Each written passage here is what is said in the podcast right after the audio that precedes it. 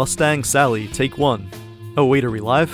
Good evening, everyone. I'm Ian James Wright from Washington, D.C., and you're listening to the Alphabetical Fugazi, the only podcast that devotes an episode each to discussing every song in the band's catalog, from Fuga A to Fuga Z. Joining me today to discuss In Defense of Humans, originally released on the State of the Union DC Benefit compilation in 1989, are Brian Gathy and Jeff Kaplan, the hosts of End on End, a podcast journey through the entire Dischord Records catalog, one release at a time. Sound familiar? Welcome, Brian and Jeff. How do you do, guys? Hey, good. Thanks for having us on, man. I really appreciate it. Yeah, doing good. I'm happy that we are relegated to a comp track. Absolutely. It's, what's a wait? What's a comp track? Oh, a compilation track. I got it. yeah. Okay. Got it. Got it. you threw me off there for a second.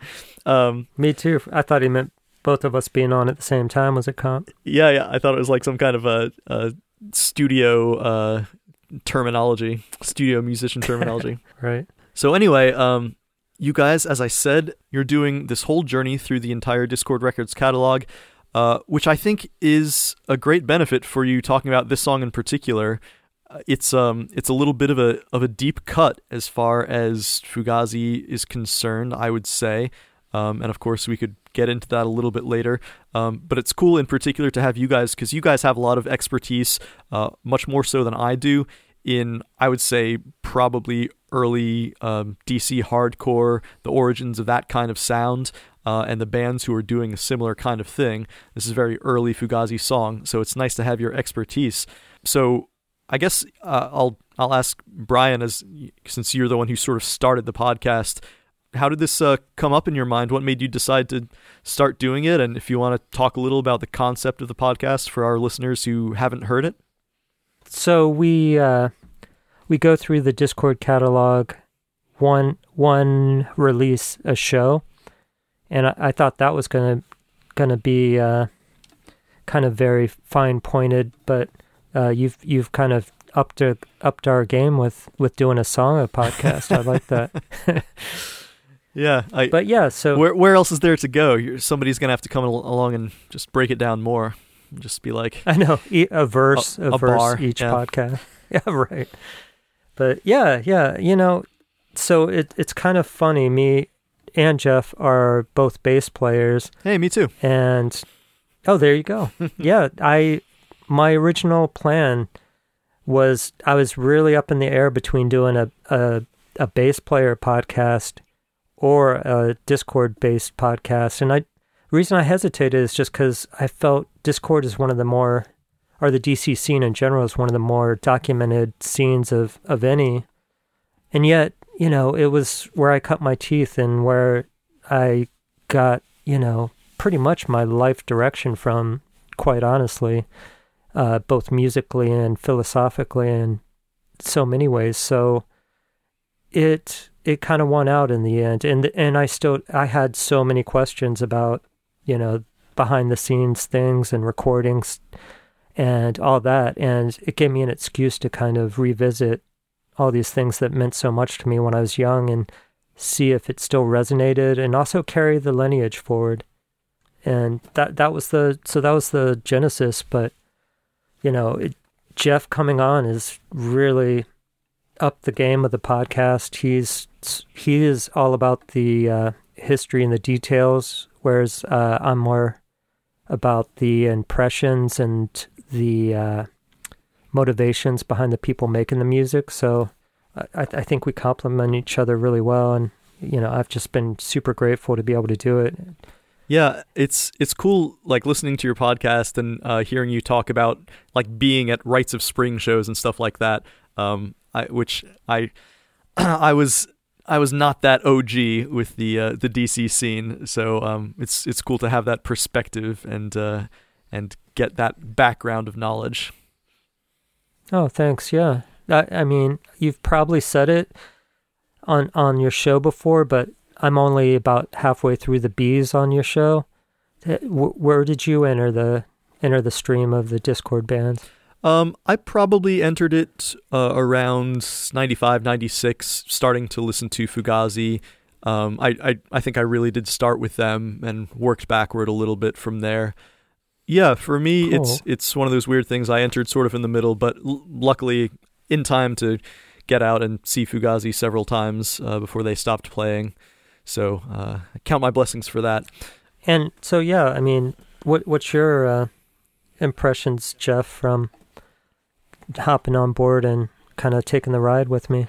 Yeah, I mean it's been it's been great, and actually uh, Brian's original concept for the podcast was continued when I jumped on board because I think a part of his original idea was with his other co-host. Whereas Brian has a you know historical knowledge of these records, he was present and there and saw a lot of the bands that we cover, especially right now where we are in the podcast, which is kind of 1985 going on to 1986 uh, where his co-host was kind of hearing all these records uh, with fresh ears as a first impression.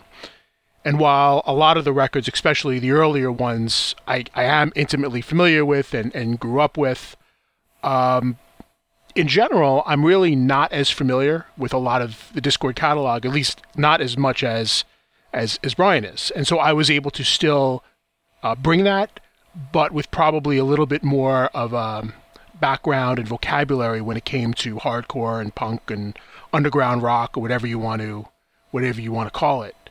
Uh, but one other thing that I think makes this a nice compliment is Brian said, you know, he's very interested in kind of the motivations behind the music, and he's talking about from the artists themselves. And I'm kind of, I kind of do the segment in the show where we talk about the history and the recording details and all that stuff. But one of my, really one of my prime interests, and something that you do with your Fugazi podcast, is what's most important to me is actually not the historical details at all, but the impressions that music makes once it's been released from the artist, released from the record company, and enters the world, and is then heard and absorbed by people, and how records and music and songs impact people. Because somebody's, you know, some record that nobody cares about at all is somebody else's favorite record of all time.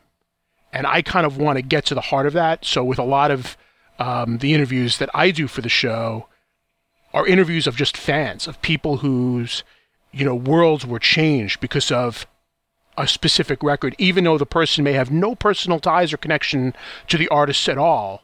Once it hits them, they become a part of the story of that music. And so you do that with your podcast.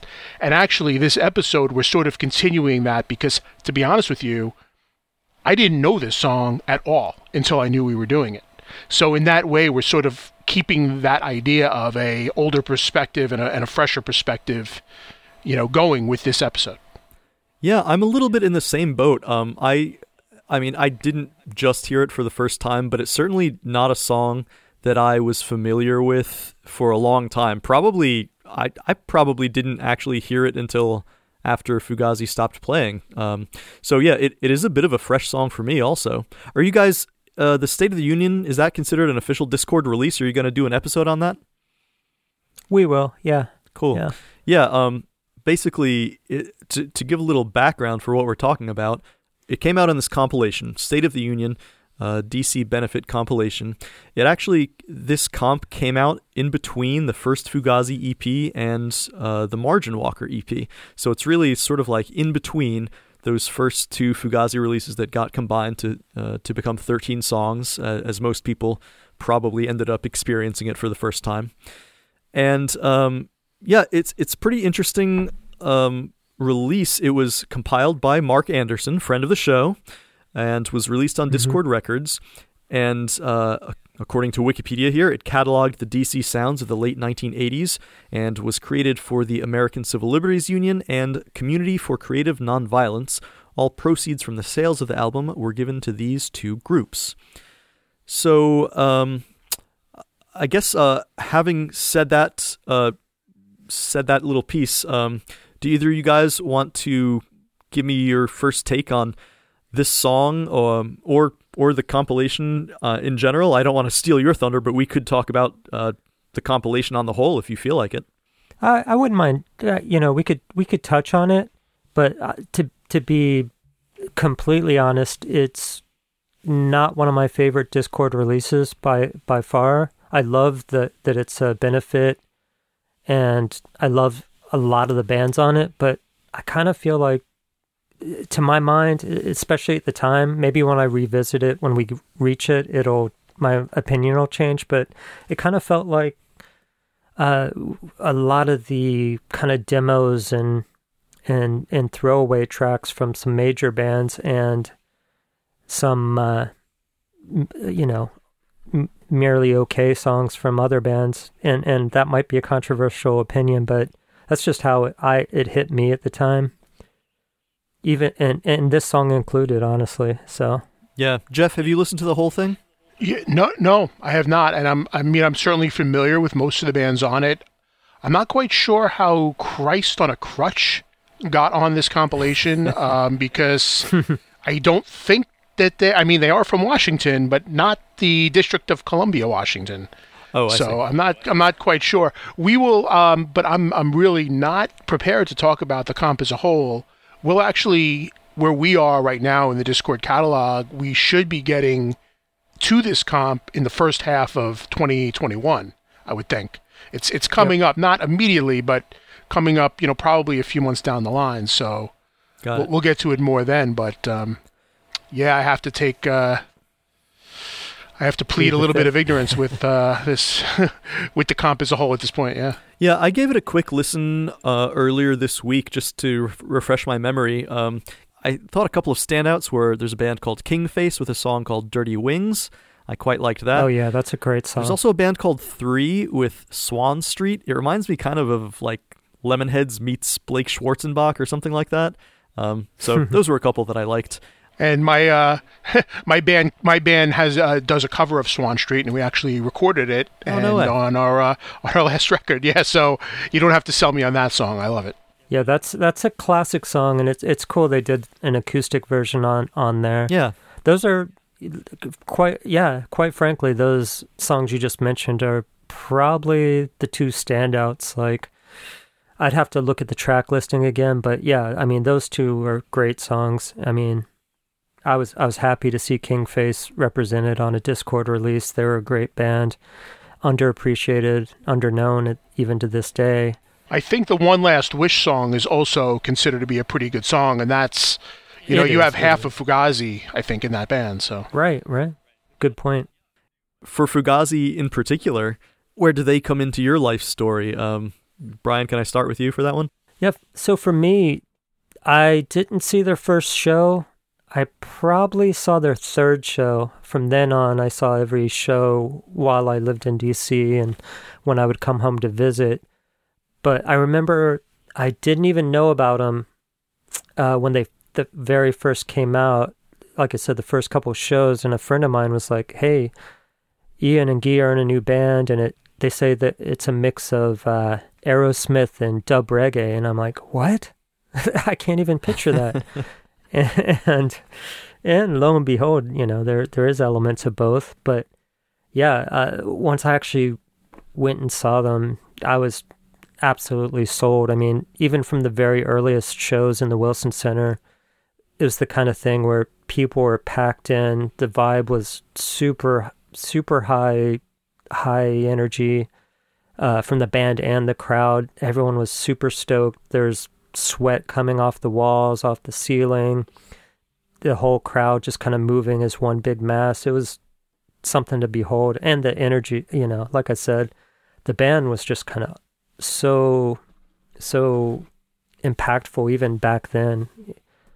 And, and back then they used to have more guests, you know. The, there's, of course, the videos of, of Amy Pickering singing with them and stuff. And I remember other folks too. I'd have to jog my memory, but yeah, that that's where I came in, and so you know, it was I, I caught them every chance I could, and it was amazing to see just how they developed and uh you know trying to think uh other than that like you know my my band got a chance to open for him in the early 90s when I was in Colorado playing music and that was pretty memorable because I I had interviewed Ian when I was like 14 year, years old for for my zine at the time, and uh, met him once or twice afterwards. But you know, he meets thousands of people. I figured he wouldn't remember me, but as soon as we played that show, he's like, "Hey, Brian, what's up?" And I'm like, "Holy shit!" Wow. And uh, it was a benefit, as most a lot of Fugazi shows were, but it was uh, in in in Denver, and you could bring canned food for like a dollar off the admission or something.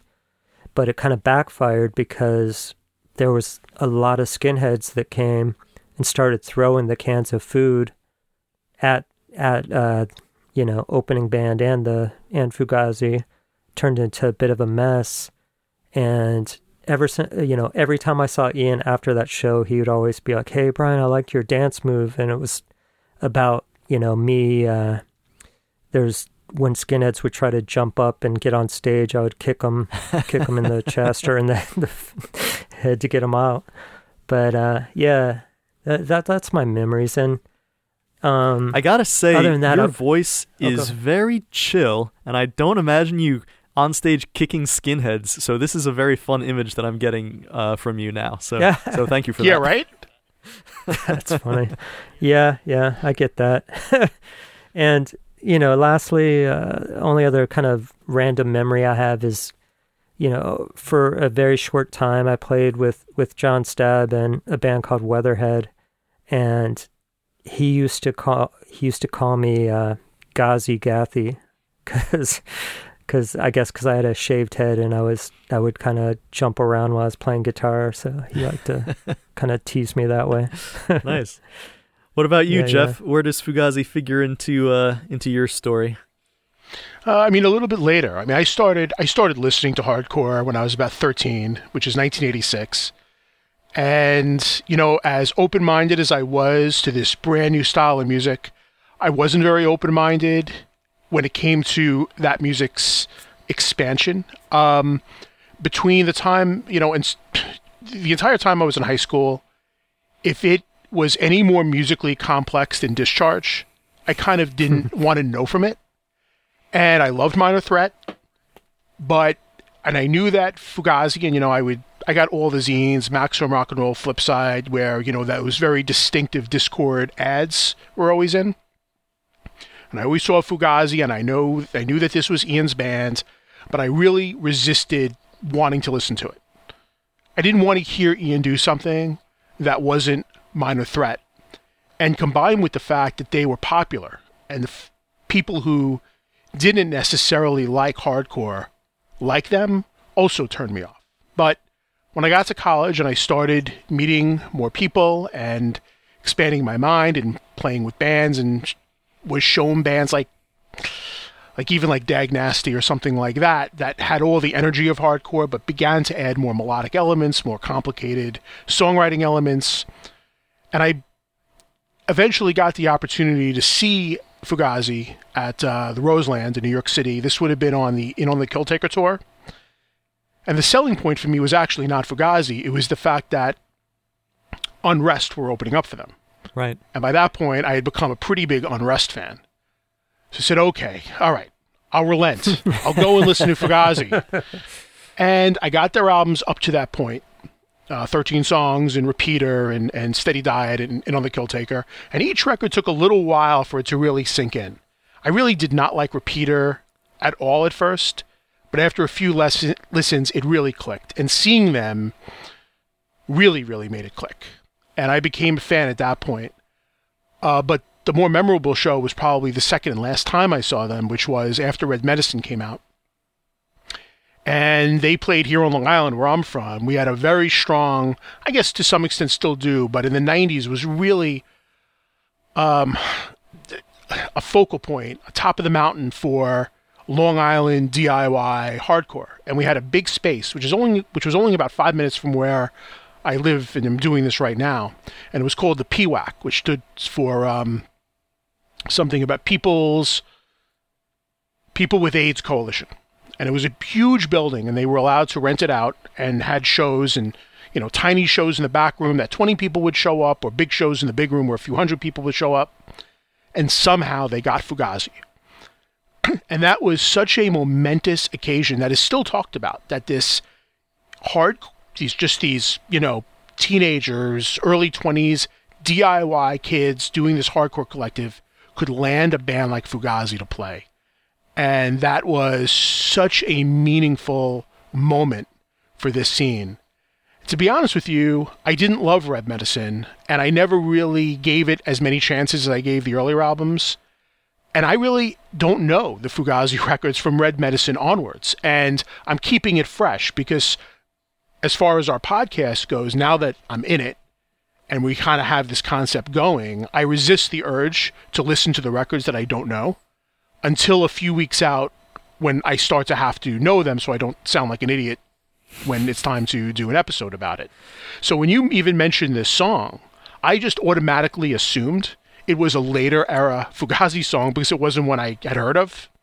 And I was shocked to find out no, it was actually this this earlier, more embryonic song. That's right, You know, from a wheelhouse of compilation. hardcore, yeah. It was right in my wheelhouse. And I got to tell you that, you know, I know we'll get to our ratings later, but if this had been the song that introduced me to them, like back in 1989, this may have hooked me into Fugazi a lot more than a song like, you know, like Waiting Room may have. Because it's so much more of a direct kind of in your face. You know, it's kind of Fugazi at their most at their most direct punk rock in a way. Yeah, definitely. That's fascinating you say that. And, and one reason I'm glad to have you guys on the podcast, um, I, I f- almost feel exactly the opposite of you. Like, I am one of the Fugazi fans who was never really into hardcore. Like, not that I viscerally dislike it, I just never fell in love with it that way. And so the songs of their, I mean, people who are regular listeners to this podcast, like it's they're not going to be in suspense uh, up until the ratings part. They like they'll probably know already. This is not one of my favorite Fugazi songs because it's like it's that very early uh, hardcore thing where they where it really scarcely sounds like the band that I would come to recognize as Fugazi. Um, and uh, it's interesting to consider why that is. What are the elements that set it apart f- from what Fugazi would really become? And um, I think partly by way of introducing the song, I'll point out that um, it wasn't a song of theirs that, I mean, aside from not making it onto one of their official records, um, it's not one of the songs that was often played, um, especially later in their career. Um, I'm looking at my statistics here. It was actually a song that was played at their first show uh, in 1987 at Wilson Center. They played it about 25 times total. The final time they played it looks like it was uh, May 12th, 1990, in Phoenix, Arizona, and then uh, no more, no more in Defense of Humans. So I, I would I would assume that I mean maybe they just didn't like it very much, but I, I think um, more than any sort of question of quality, it maybe turned out to be like, well, this is not this is not uh, representative of what the band sounds like anymore. Uh, that's it's Yeah. just the the impression that that I get in my mind of, of why they stopped playing it uh, after 1990.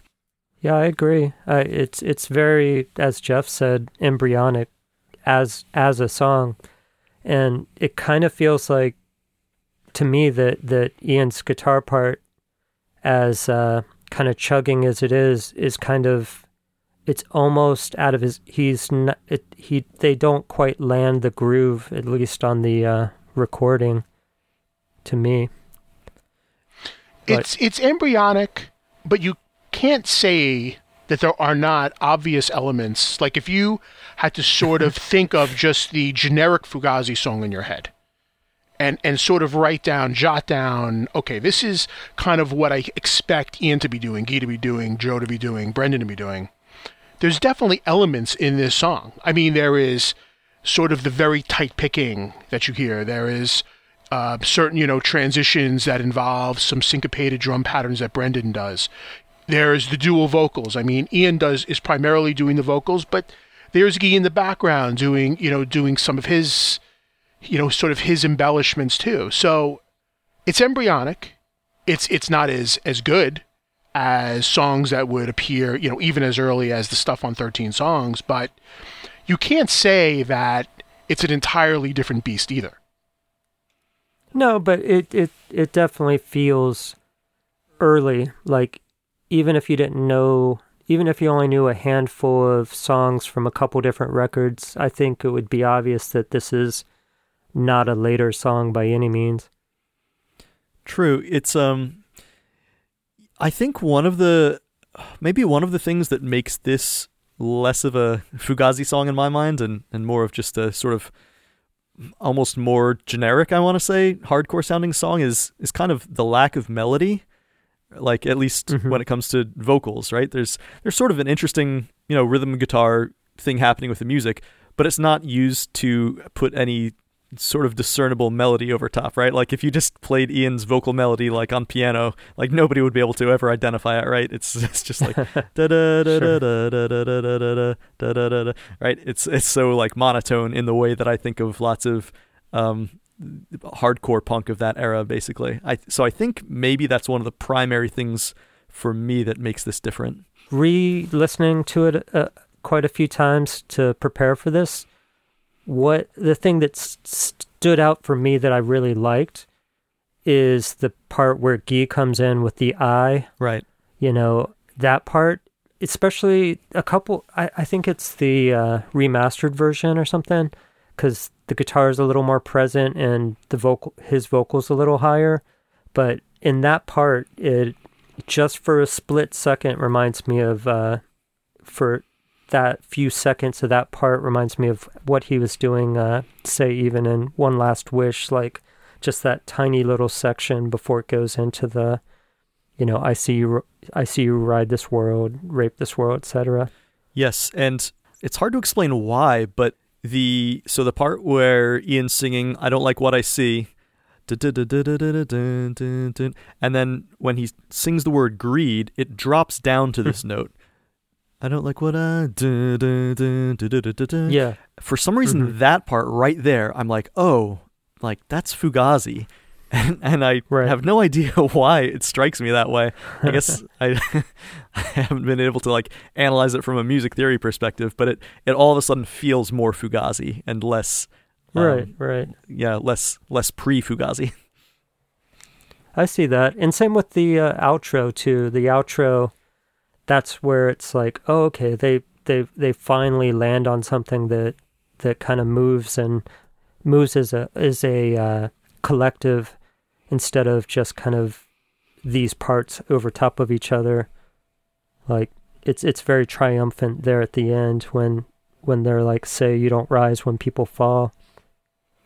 Yeah, yeah. Lo- that yeah. outro, that outro is the most melodic part of the entire song, but in my mind, the also the part that shows the least resemblance to anything that I think of when I think of Fugazi. Yeah, I, Really? I, I agree. Like that part doesn't really work for me. And I mean, I know I, I just sort of bemoaned the lack of melody. It's not so much that it's more melodic. It's it's but it turns into this major key sort of feel, right?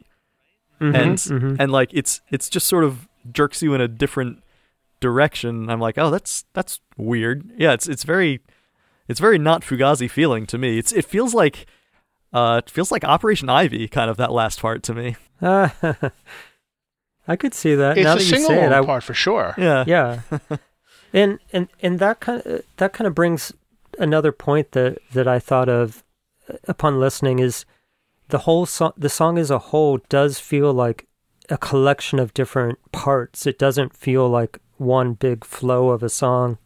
It feels like a bunch of parts thrown together. Like, hey, we need a we need a different kind of chorus. We need a different verse, etc. It's it's a little uh, Frankensteiny. Yeah, I can see that. And I just want to say too that that opening guitar riff, like the main riff of the song, really reminds me. The very first thing I thought of was Queen's "Brighton Rock." I don't know if either of you guys know that song, the first song on Yeah. Sheer Heart Attack, where Brian May just plays this very close, tight picking, simple riff. But if you go back and listen to it, I think you'll hear what I heard. Interesting. Okay. Okay. Yeah, that first part, your- um, like I gotta, you know, hats off to Ian. Um, I, it's interesting that that you didn't think he he nailed that, Brian. I, cause I think that's like that's Mhm. actually one of the strengths of the song for me. Um, is Hmm. his his playing there? Like, I I think I just have been thinking more and more. Like, I came into this doing this podcast obviously as a fan and liking what everyone in Fugazi did, but maybe not quite thinking, oh, Ian MacKaye is one of the best rhythm guitarists ever but now I feel that way. And like even I'm sure, you know, taking another crack at it, he could lay down a better take. But I'm like, yeah, he's he's a Mhm. power chord artist. Uh, this guy, he's like, he's got this, yeah, special rhythm in his wrist, throw throwing in these like little muted um, strums. Yeah, I like his I like his accents. That's true. Uh, I just you know there's a a live version on YouTube from '87. In that one, they nail it. Like all of a sudden, the song swings like in a way that it just doesn't on the recording for me. So, I mean, and I remember seeing the song live quite a few times, and and it would work much better in the early days than just hearing the recording. But and and you know another. I don't mean to just shit on the song, but you know I you have to really strain to hear Joe, and Yeah, Joe yeah. is such a such an integral part of this. Yeah, and of course, I, Part of the I- we can't like completely judge this as if it's a uh, like a like an official finished song because I guess it's really it was just a demo, right? At least because Mhm. they Yeah, also released yeah. this song on their their first demo release. I didn't find this in, in any kind of research they did, but I had been assuming that they cut this recording when they went in to do the rest that first demo, and just never ended up taking another stab at it for um, for Margin Walker or Well, I think I think it was a demo before the before the thirteen songs uh, stuff. I you know that. So I don't know, but yeah, I mean, obviously they didn't love it enough to to revisit, as you said, at, at least in the studio. yeah. Hmm. Yeah, I think the Well- absence of Joel, especially the three of us being bass players, it may have should have been probably the first thing we said is that such a distinctive part of the Fugazi sound is is Joe Lally's bass. In many ways, he is the he is the foundation of many of Fugazi's songs, sort of allowing the um, really the rhythm section together as well. You know, to allow sort of Ian and Guy, who are not virtuoso guitar players, um, but to kind of do their thing and you know create a certain rhythm, rhythmic aspect to it where you know a lot of times when you when you hum a Fugazi song a lot of times what you're humming is the bass line and there's not a whole lot of you know Joe Lallyisms going on with this song so it's definitely No. a, an ingredient that is that is not quite there with this one Yeah, I I actually I think maybe that's part of the reason why I was never that much into hardcore. I mean, like not to paint with too broad a brush, but I I guess I always felt that there's there wasn't that um that great interplay between bass and the other instruments, especially guitar, that I really love in music. I think like too often the bass and guitar just be kind of doing the same thing. Um, so maybe maybe that's kind of an element, and like the bass the bass sort of disappears into the music a little bit, um, which I'm like, Mhm. yeah, I want, I want the bass to shine and do its own thing and uh, stand out, and be separate. I'll, Yeah, I'll loan you yeah. some Minutemen records Oh, I, I've oh yeah, I've heard Minutemen like that's they're obviously like super different, right? Um, but uh, yeah, I, I, but like you know what I'm talking about. There's like Sure. I have in my mind Yeah, a I agree. stereotypical like platonic ideal of like a simple hardcore song, and that's yeah, like that's one of the characteristics of it for me is like uh, not not very imaginative bass playing, um, not very melodic uh, singing, um, sort of um, simple lyrics. I think the lyrics to this song actually a little bit play into Yeah. that too. Um, I agree. it's um I agree.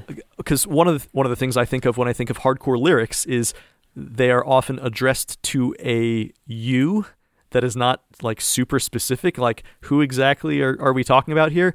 You get the sense it's like like the powers that be, like society, Mhm. something like that. So um, yeah, and in this song, it's it seems, I guess, uh, maybe maybe you have your own take on it, but it seems to me to be directed at violent people and yeah, I mean, I guess the powers that be. I I'm not sure I have a more specific idea of who this is about. Do you? Right.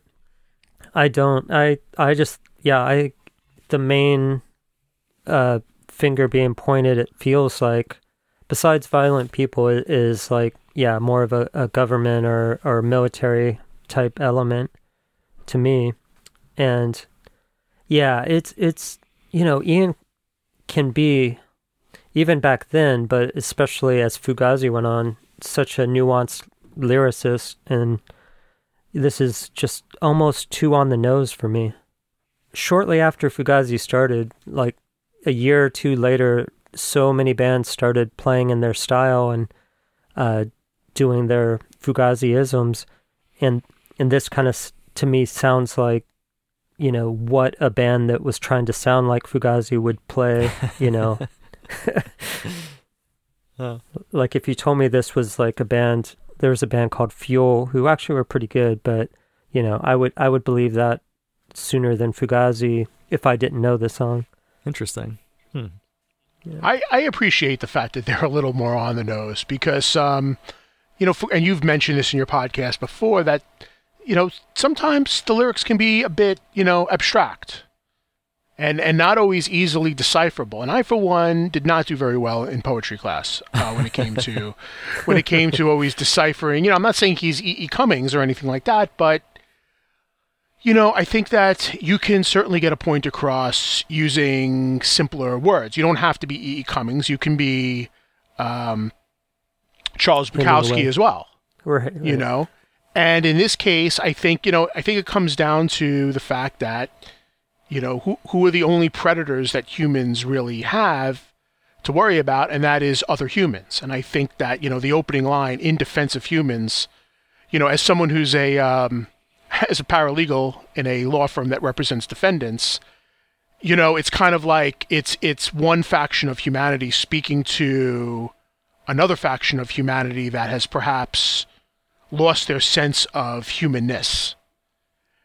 So, you know, it's not it's in defense of humans, it's not like uh, you know, Star Trek where, you know, they often went to some alien land and had to sort of, you know, defend their humanness to an alien race. There you know it's it's a defense of humans a, a plea to you know other humans who uh, people who just want to be a part of humanity are are looking upon as as predators. I mean one one verse that's incredibly prescient i mean considering that these lyrics were written in probably you know 1987 88 is is the line uh, you know lay down lay down your gender pride. We're born into our bodies no chance to decide. I mean, you know, um, transgender issues, you know, really have only come to the the the uh, ha- have had the weight that they have had in in relatively recent years, and for him to have a paragraph addressing that is what I found to be very interesting and very forward thinking.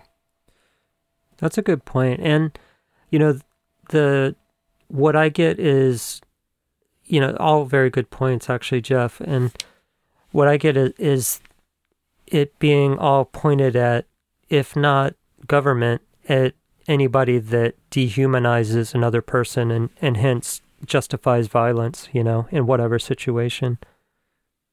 Yeah, it's one of the interesting things about the experience of listening to this song for the first time, if if you're sort of relatively new to it, is that title um, and and how it plays into the song. Like I was, I don't know about you, I was kind of expecting a, a something different from that title.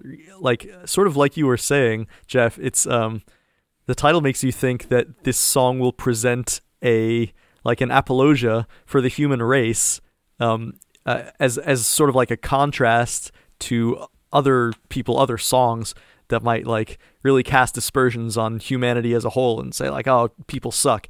And this song would be about why like why people are actually good, why why like an, a celebration of human nature or something.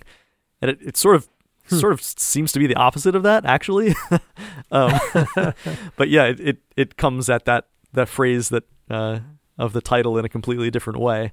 Um, I I don't I don't know. I, I kind of would be interested to hear Ian tackle the the thing that I assumed that he that he would be singing about. Well, Yeah, I think yeah, that what would I be a think great that he song. does. First of all, I am I am sure that that subversion, and I I was um, baited into thinking that way as well, uh, was completely intentional. And the thing is, is that in many ways, this song, you know, does affirm what humanity actually is and can be, and the target. Sure, the target is other humans, but it, the target is humans who, again, I mean, I'm repeating myself, but who have perhaps lost their sense of what humanity can be. I, I I fall, I guess, somewhere in between, seeing that that that totally makes sense. And but it, it, he kind of does it in a way of negation. He's not saying what human the like like uh, Ian was saying what the goodness in humanity. He's saying what takes away your humanity rather than what your humanity is made of. Hmm. Yeah, I think the most important lyric though is one that we haven't really discussed, and that is his refrain of you know you don't rise when people fall, which is you know that sh- what I'm not going to pronounce this right. Schadenfreude is that what they call that? Uh, when you put down others to make yourself feel better, basically, and so that line can definitely be used in sort of a you know a macro way, a way of looking at you know uh, governments, you know those with the big guns, or can certainly be be looked upon as a human to human level as well. Yeah, that's very true. Like I that's I think that's one of my main disconnects um in terms of I th- I think everyone would be happier in the end if we provided for everybody.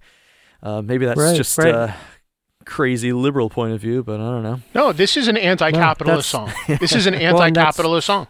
Yeah. Yeah, and absolutely. And what you just said, Ian, re- reminds me of what the very, very first political song, I think the very first that Ian ever wrote, which was uh, Do Not Consider Yourself Free While Others Are Held Captive Mhm. in Embrace, which, you know, is right around when I met him and right before that song. And he was in the first interview I did with him, he was so uh, worried about being seen as a someone that writes political songs, and he was very conscious to say that he doesn't and that he never would. So it was interesting to see his development into a more confident um, ability to connect it with personal politics as well.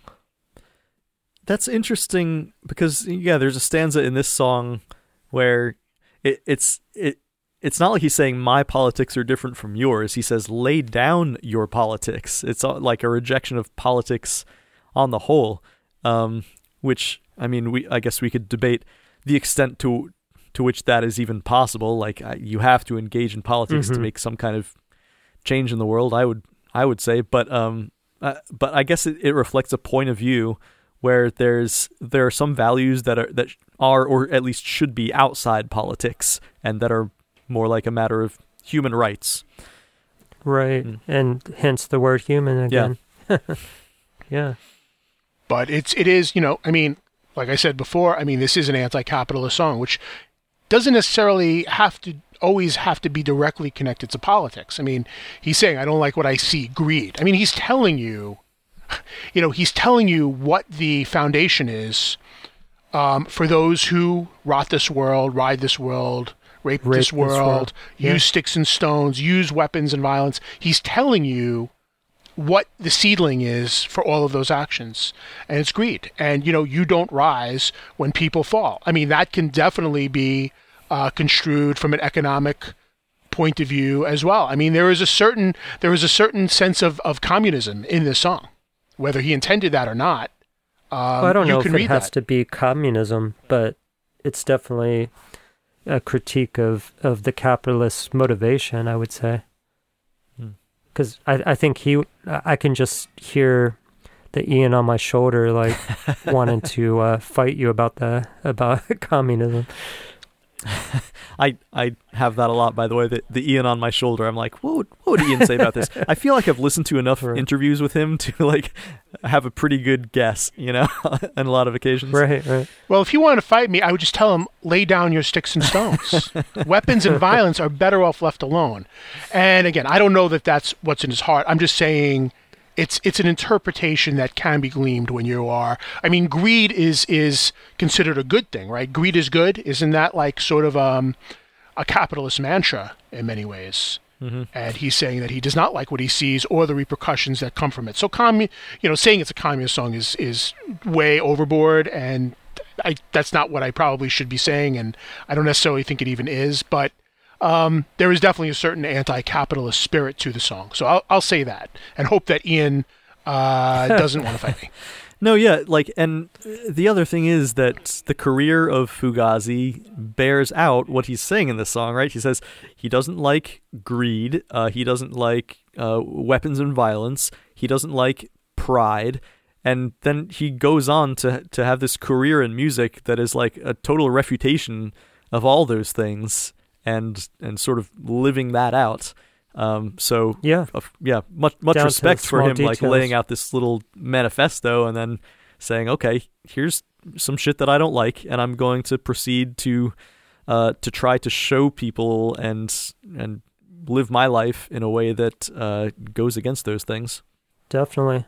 Um, well, uh, do th- have we left anything unsaid? Should we move on to ratings?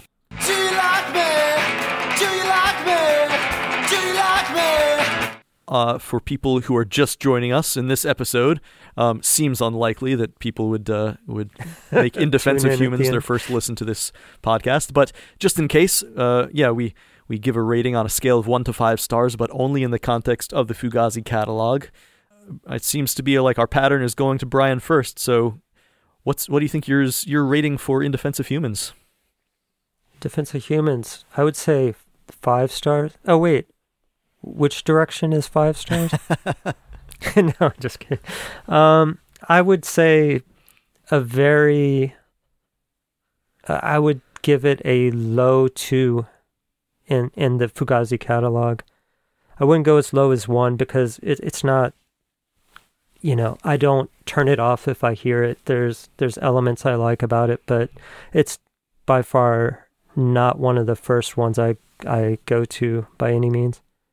Right on. What do you think, Jeff? As well, first of all, as a math guy, I just want to tell you, I have no idea what a low two means. I mean, two Yeah. two is two, right? I mean, two is two, and don't. barely a two. It's barely it's a two. barely so it's a one, but it's not Well, a one. It's a I- two. I, I All feel right. bad saying one. So you feel bad. Uh, for me, it's a solid. I'm going to say it's a solid two. I, I do like the song, and I understand that this is just in the con. And I I know that there are Fugazi songs um, that I like less of this, or maybe don't like at all. That those have to be ones. But uh, no, I, I give it a s- I give it a solid two.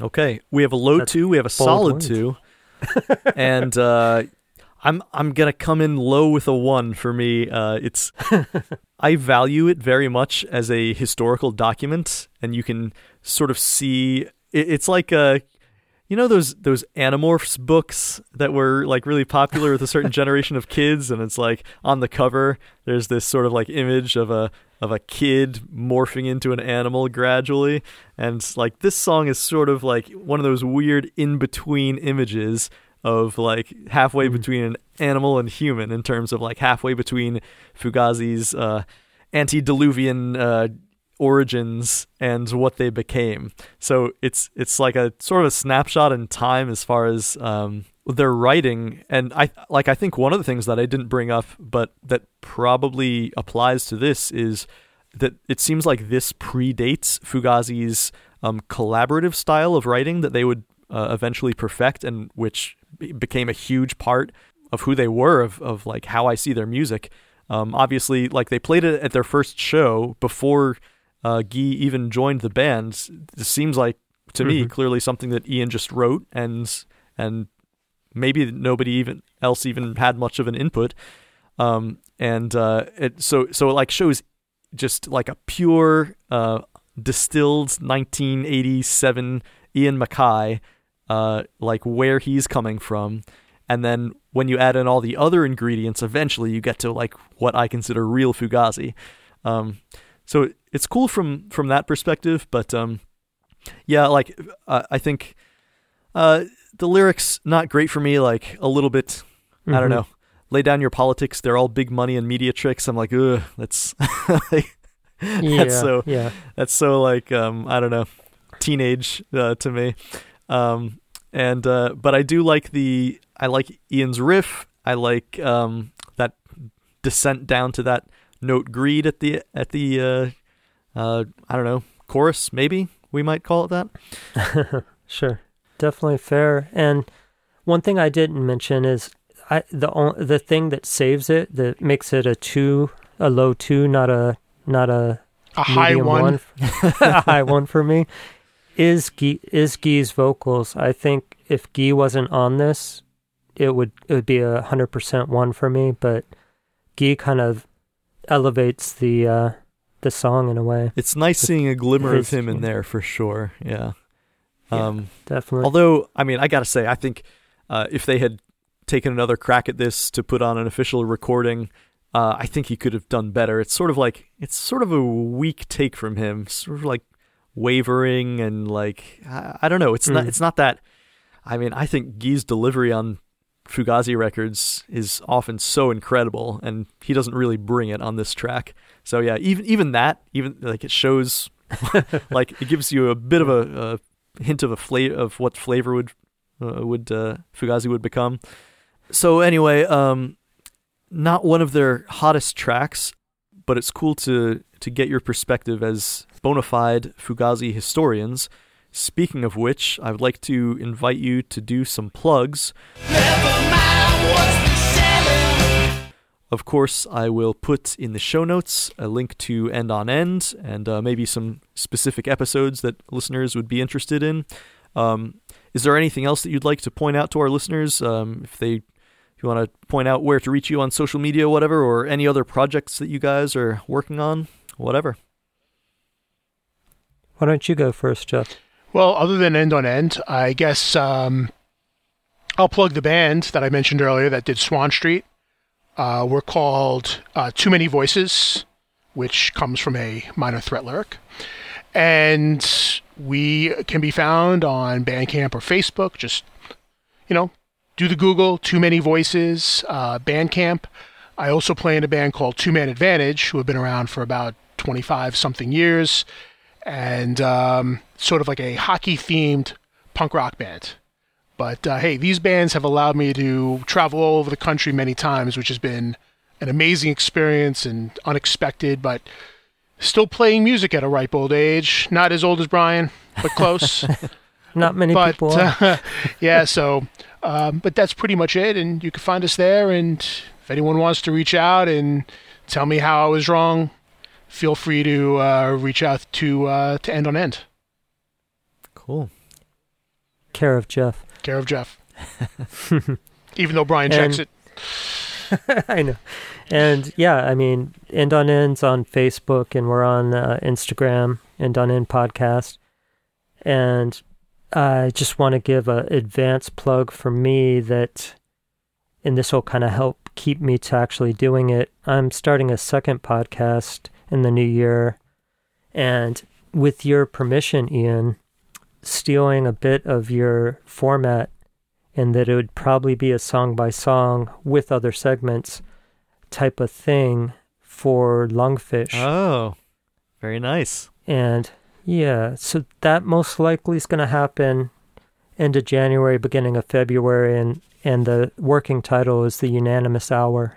So Awesome. look for that. Great. That well, by the time this episode comes out, uh, it that may well have launched. So definitely keep in touch and uh, l- send me the link uh, when that happens, and I'll put it in the show notes. Cool. And and Oh, we that'd be will because you you know we're, we're going to be doing we have not yet gotten into any Fugazi records yet. We're still a little bit away from that.